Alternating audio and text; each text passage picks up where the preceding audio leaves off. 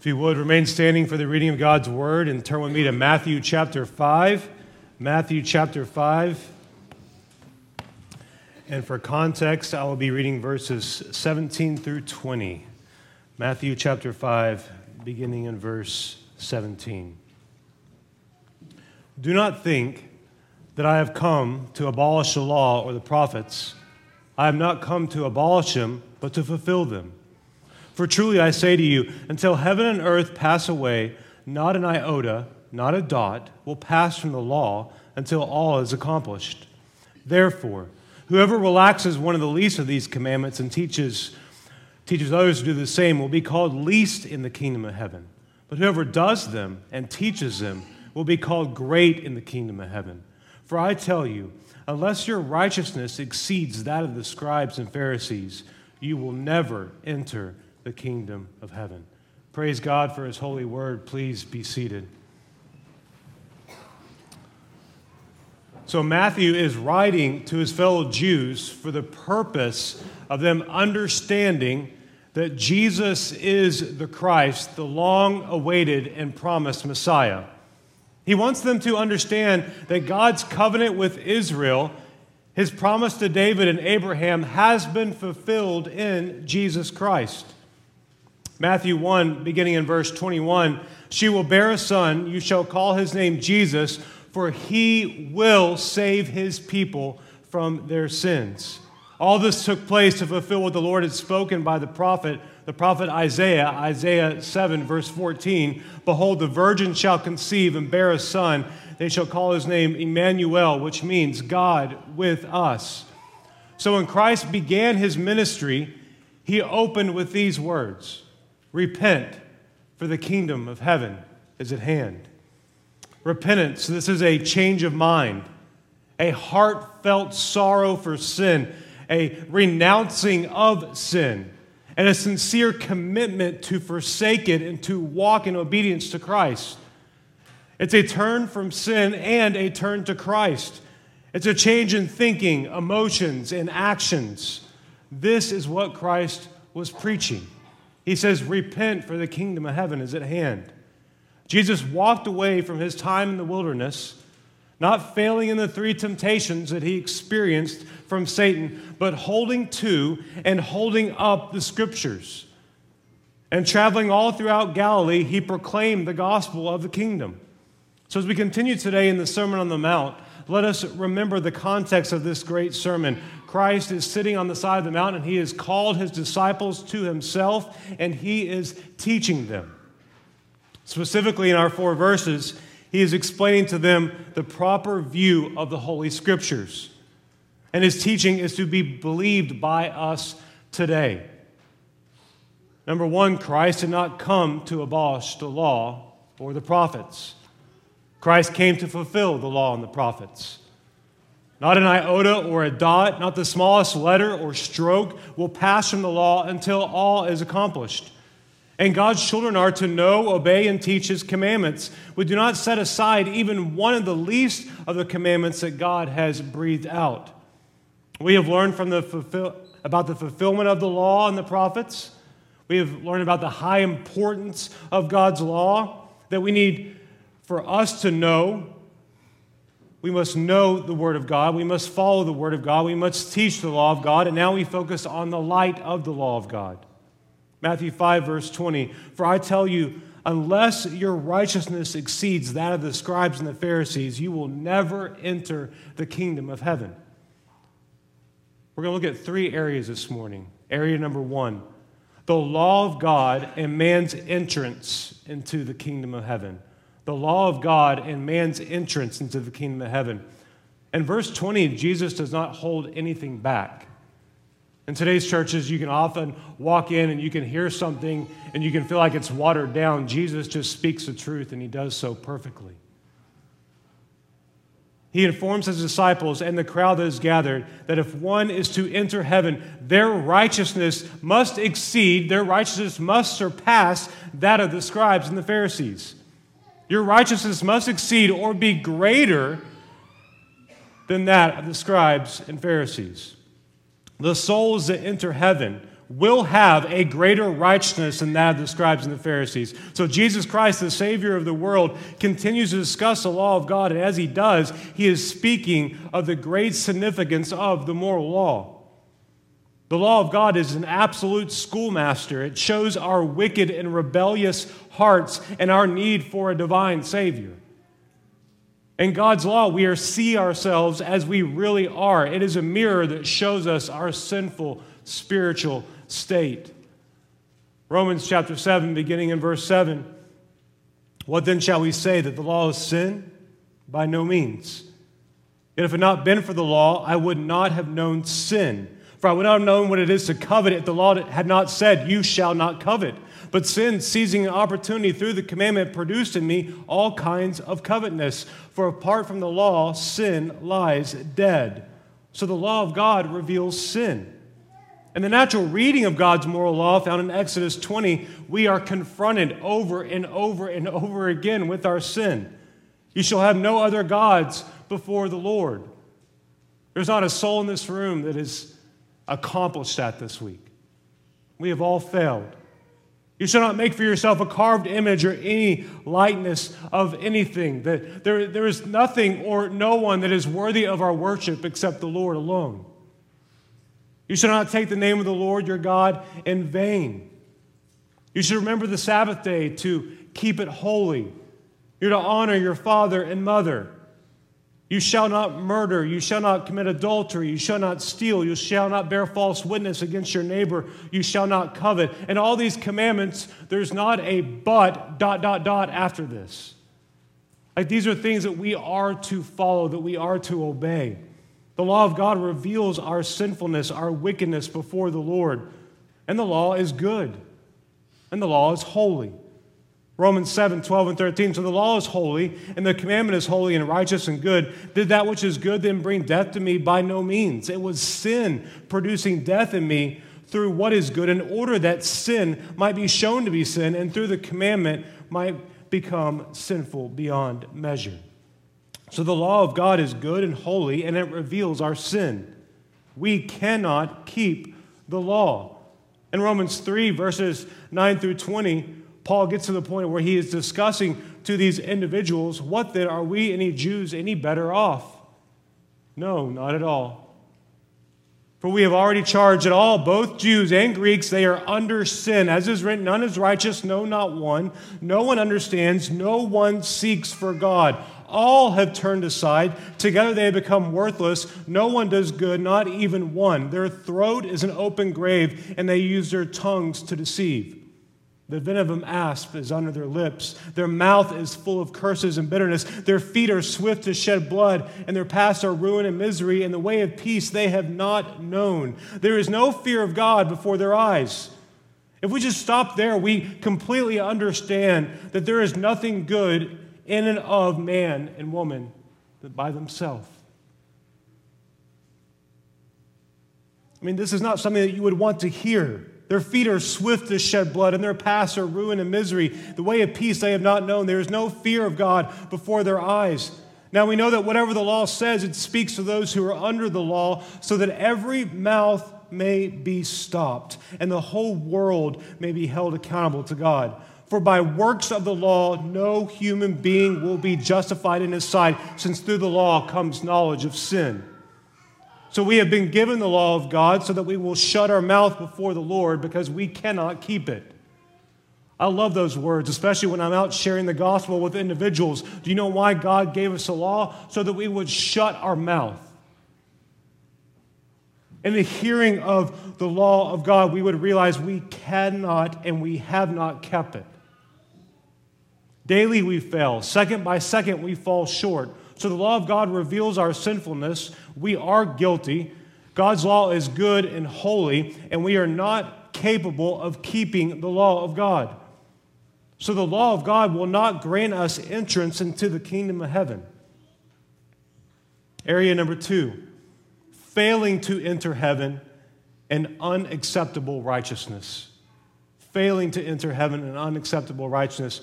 Matthew 5, verse 20, for I tell you, unless your righteousness exceeds that of the scribes and the Pharisees, you will never enter the kingdom of heaven. So Jesus has just stated that the scribes and Pharisees do not have an acceptable righteousness. They would not enter heaven, and those who do enter would need a greater righteousness than what they have. So before Jesus arrived, the scribes and the Pharisees, they were highly thought of. So these words that Jesus just uttered and spoke, they would have been shocking to his disciples. Because if anyone knew the Old Testament scriptures, if anyone focused on the law of God, if anyone focused upon the interpretation of the scriptures, it was the scribes and the Pharisees. There was nothing greater beyond them. They were known for high morals. They were known for their good works. They were the experts in the law. If you had a question, you went to them. They were the scholars who knew the scriptures. So before we look at it, the only acceptable righteousness, let's look at the righteousness of the scribes and the Pharisees. And for that, we have to move forward. So please join me in Matthew chapter 23. In Matthew 23, this is where we find the 7 woes that Jesus speaks to the scribes and the Pharisees. Matthew 23, beginning in verse 1. And Jesus said to the crowds and to his disciples, "The scribes and Pharisees sit on Moses' seat, so practice and observe whatever they tell you, but not what they do. For they preach, but do not practice. They tie up heavy burdens, hard to bear, and lay them on people's shoulders, but they themselves, they're not willing to move them with their finger. They do all their deeds to be seen by others. For they make their phylacteries broad and their fringes long, and they love the place of honor at feasts and the best seats in the synagogues and greetings in the marketplaces and being called rabbi by others." So Jesus first speaks to the truth that they preach, but they do not practice. Then he says they tie up heavy burdens on others, but they will not move a finger to move them themselves. Jesus says they do good deeds, but the purpose of their deeds is to be seen by others. And this righteousness before the Lord is unacceptable. Skip down to verse 13 of Matthew 23. This is where we find woe number 1. "But woe to you, scribes and Pharisees, hypocrites, for you shut the kingdom of heaven in people's faces. You neither enter yourselves nor allow those who would enter to go in." The word woe, this speaks of the divine judgment of God. Look at verse 15, woe 2. "Woe to you, scribes and Pharisees, hypocrites! You travel across the sea and land to make a single proselyte, and when they become a proselyte, you make him twice as much a child of hell as yourselves." Verse 16, woe 3. "Woe to you, blind guides, who say, if anyone swears by the temple, it is nothing. But if anyone swears by the gold of the temple, he is bound by his oath. You blind fools, for which is greater, the gold or the temple that has made the gold sacred? And you say, if anyone swears by the altar, it is nothing. But if anyone swears by the gift that is on the altar, he is bound by his oath. You blind men, for which is greater, the gift or the altar that makes the gift sacred? So whoever swears by the altar swears by it and everything on it. And whoever swears by the temple swears by it and by him who dwells in it. And whoever swears by heaven swears by the throne of God and by him who sits upon it." Verse 23, woe 4.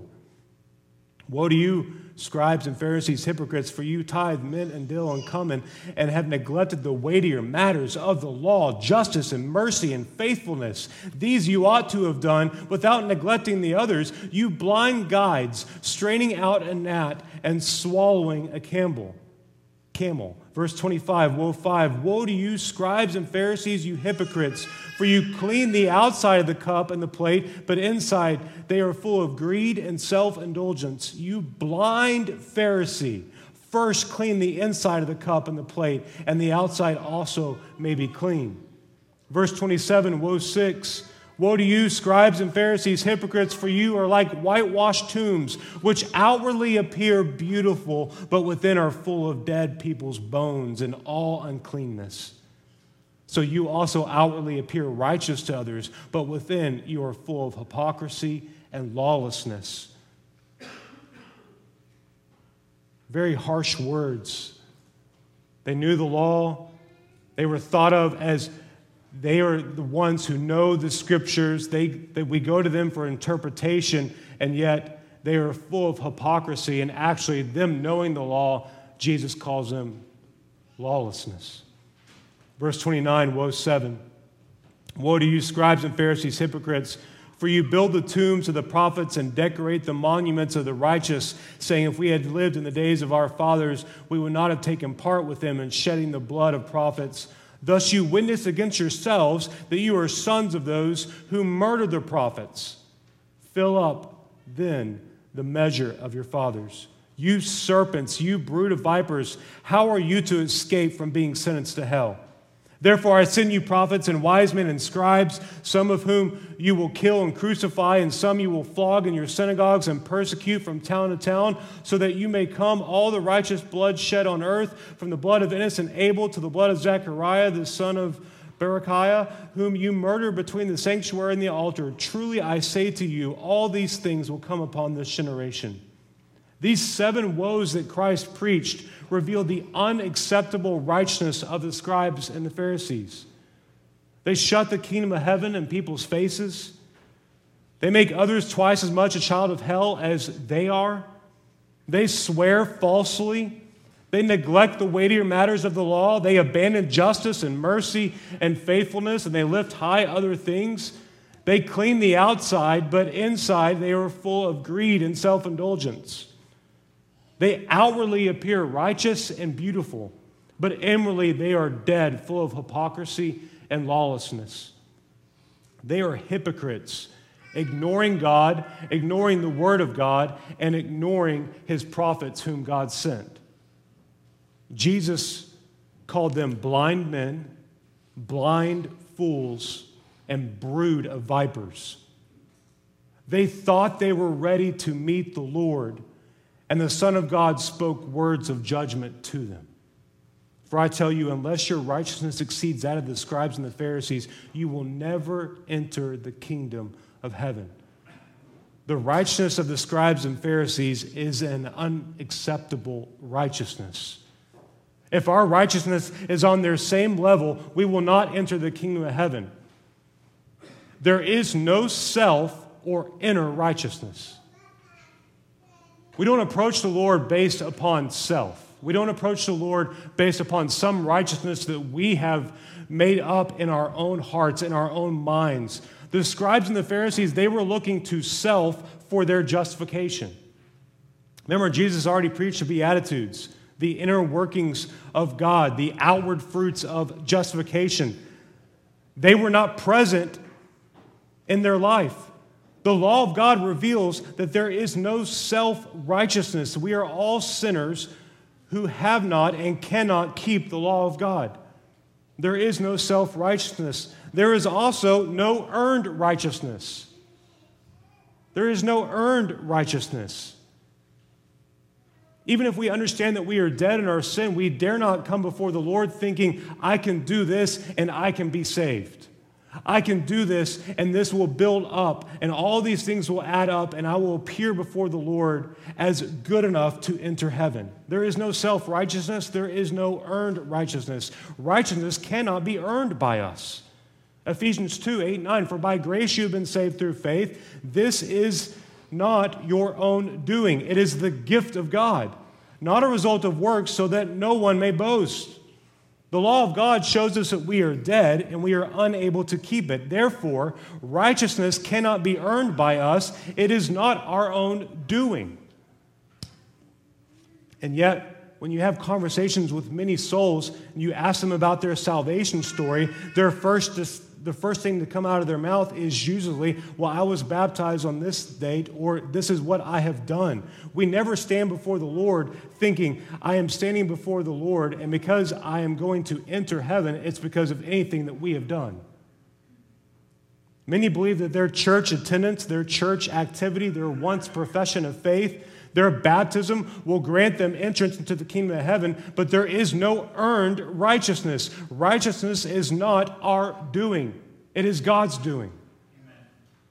Our works, they cannot save us. They are painted as filthy rags before the Lord. Some believe themselves to be saved, just like the scribes and the Pharisees, claiming to know Jesus, but Jesus does not know them. Do not think or live like the scribes and the Pharisees. You cannot keep anything hidden from the Lord. Worship is not that of the outward appearance. Worship is a matter of the heart. And the Lord knows your heart. He knows if you outwardly appear righteous, but inwardly you are spiritually dead. 1 Samuel 16, verse 7, for the Lord sees not as man sees. Man looks on the outward appearance, but the Lord looks on the heart. As human beings, we cannot change our own hearts. The changing of your heart is a work of God. God does it or nothing happens. God must transform your heart. There is no outward fruit that pleases the Lord without a new heart given by the Lord. Matthew 7, 21 through 23, it is terrifying. Not everyone who says to me, Lord, Lord, will enter the kingdom of heaven, but the one who does the will of my Father who is in heaven. On that day, many will say to me, Lord, Lord, did we not prophesy in your name and cast out demons in your name and do many mighty works in your name? And then I will declare to them, I never knew you. Depart from me, you workers of lawlessness. It's a matter of the heart. There is no self-righteousness and there is no earned righteousness. Our righteousness must exceed that of the scribes and the Pharisees, or we will all fail to enter the kingdom of heaven. This building could hold 5,000 souls. We could be known in the community for going out and sharing the gospel. We could be known in the community for doing all these good works. But if our righteousness does not exceed that of the scribes and the Pharisees, the only thing that we have built here is a temporary kingdom that is already fading. Area 3, the only acceptable righteousness. The only acceptable righteousness. Matthew 5, verse 24, I tell you, unless your righteousness exceeds that of the scribes and the Pharisees, you will never enter the kingdom of heaven. Now, Matthew 5, verse 20 does not tell us how we gain an acceptable righteousness. It just informs us that we must exceed or surpass that of the scribes and the Pharisees. In the words of D.A. Carson, verse 20 simply lays out the demand. However, I dare not stop the sermon now not discussing the only acceptable righteousness. When Jesus began his ministry, he preached, repent for the kingdom of heaven is at hand. Without repentance, there is no entrance into heaven. Christ called people to follow him. He called for obedience, that an acceptable righteousness requires men to not earn or to work for their salvation, but to be given a new heart. Because there is no self or inner righteousness, there is not an earned righteousness, there is only a given righteousness. It is a given righteousness. In Ezekiel 36, beginning in verse 24, I will take you from the nations and gather you from all the countries and bring you into your own land. I will sprinkle clean water on you, and you shall be clean from all your uncleanliness and from all your idols. I will cleanse you. I will give you a new heart and a new spirit. I will put within you. I will remove the heart of stone from your flesh and give you a heart of flesh. And I will put my spirit within you and cause you to walk in my statutes and be careful to obey my rules. You shall dwell in the land that I gave to your fathers, and you shall be my people, and I will be your God. What you don't find in this passage is, this is what I did. This is what you did. This is what we did. We find God will do it. God will do it. God will do it. God gives you a new heart. God removes the heart of stone. God gives the heart of flesh. God gives the Holy Spirit. God causes a person to walk according to his statutes and his rules. I love what Ray Comfort said here when he speaks about the moral law of God. It stops the sinner's mouth from justifying itself. And the reading and the studying of the 10, it stops the sinner's mouth from justifying itself. Have you ever lied? Yes, I need to close my mouth because I'm a liar.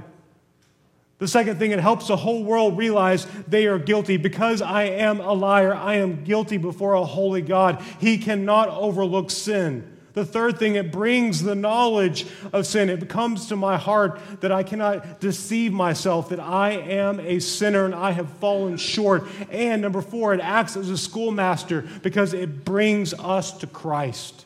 That's why God gave it. The law of God was not given for us to earn our salvation. The law of God does not save. It was given to point us to the Savior of the world, Jesus Christ. And Christ shows up on the scene in the New Testament, and he's the promise.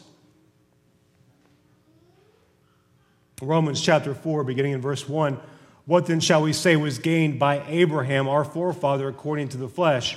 For if Abraham was justified by works, he has something to boast about, but not before God." What does the scripture say? Abraham believed God, and it was counted to him as righteousness. Now to the one who works, his wages are not counted as a gift, but as his due. And to the one who does not work, but believes in him who justifies the ungodly, his faith is counted as righteousness. Just as David also speaks of the blessing of the one to whom God counts righteousness apart from the works, blessed are those whose lawless deeds are forgiven and whose sins are covered. Blessed is a man against whom the Lord will not count his sin. So Abraham believed God. His faith was in the Lord. Romans 10, verses 3 and 4. "For being ignorant of the righteousness of God and seeking to establish your own, they did not submit to God's righteousness, for Christ is the end of the law for righteousness to everyone who believes." So we cannot establish our own righteousness. We need the righteousness of Christ for our entrance into heaven. Paul is even more clear in Philippians 3, verses 7 to 11, to the church in Philippi. If anyone had anything to boast about, it was the Apostle Paul. But he says, "But whatever gain I had, I counted as loss for the sake of Christ. Indeed, I count everything as loss because of the surpassing worth of knowing Christ Jesus my Lord. For his sake, I have suffered the loss of all things. I count them as rubbish, in order that I may gain Christ and be found in Christ, not having a righteousness of my own that comes from the law, but that which comes through faith in Christ, the righteousness from God that depends on faith, that if I know him in the power of his resurrection, that may share his sufferings, becoming like him in his death, that by any means possible I may attain the resurrection from the dead." So our only acceptable righteousness comes through faith in Jesus Christ. John Stott declared, "Christian righteousness is greater than Pharisaic righteousness because it is deeper, being a righteousness of the heart." You see, we dare not just look at the surface. We dare not say before the Lord, "But I have done this, I have done this, I have done this." At the end of Matthew, moving on into the Gospel of Matthew, Jesus paints a picture of divine judgment, and when he does, he talks about things they have done or things they have not done. And in standing before the Lord, can you imagine saying, "Lord, but I've done this for you. I've done this for you. I've done this for you." Versus saying, "Lord, when did I do this for you? Lord, when did I do this for you? Lord, when did I do this for you?" It's not about what we have done. It's about being found in Christ, that our faith grabs hold of the righteousness of Christ. It's an alien righteousness. It is outside of us. Our works cannot save. The only work that saves is the work of Christ. God's righteousness, it works from the inside out, not the outside in. You cannot clean yourself up on the outside thinking, "Hopefully this will move inward." Salvation and worship is a matter of the heart. God changes a person's heart, and sanctification will occur. Romans 4, verse 5, "And to the one who does not work, but believes in him who justifies the ungodly, his faith is counted as righteousness." So there is no self or inner righteousness. There is no earned righteousness. The only acceptable righteousness is a given righteousness. See, the light of the law, it points to Christ. Our faith, our hope, our trust must be in Jesus Christ, because we need the righteousness of Christ to enter the kingdom of heaven. Without that righteousness, you will not enter. So the obvious question is, will you enter heaven? Will those in your family enter heaven? Those you know, will they enter? And so often we think that we have more time on this earth. Just remember that you're not the Lord. You don't know how much time that you have. We can make our plans, and the Lord can say, no. Today could actually be the last day that you have on this earth. Will you enter heaven? Will you call on Christ for salvation? Because we have this promise in Scripture, everyone who calls upon the name of the Lord will be saved. So not just for the unbeliever in this room, but also for the believer in this room. As a believer, are you thinking more and more and more about the things that you do? Or are you thinking more and more and more about what Christ has done? Like at Thanksgiving, were you thankful for what Christ has given you? His mercy that has overflowed upon you, how his mercies are new every morning. Are you overwhelmed with his grace? The fact that you can get up this morning, you can worship him, you can spend time with family and friends, that you have the joy of gathering with brothers and sisters in Christ, singing about the blood of Christ, the forgiveness that's found in Christ. Because if our righteousness does not exceed that of the scribes and the Pharisees, you will not enter the kingdom of heaven. Heavenly Father, we thank you for this morning.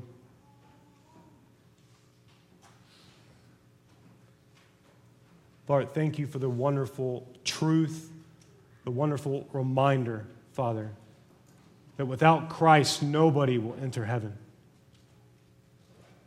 The words of Christ, I am the way, the truth, and the life. No one comes to the Father except through me. Christ is the only way that any sinner will enter heaven. And you have told us to repent, for the kingdom of heaven is at hand, to turn from our sins and to turn towards you, trusting in Christ, the Savior that you have provided.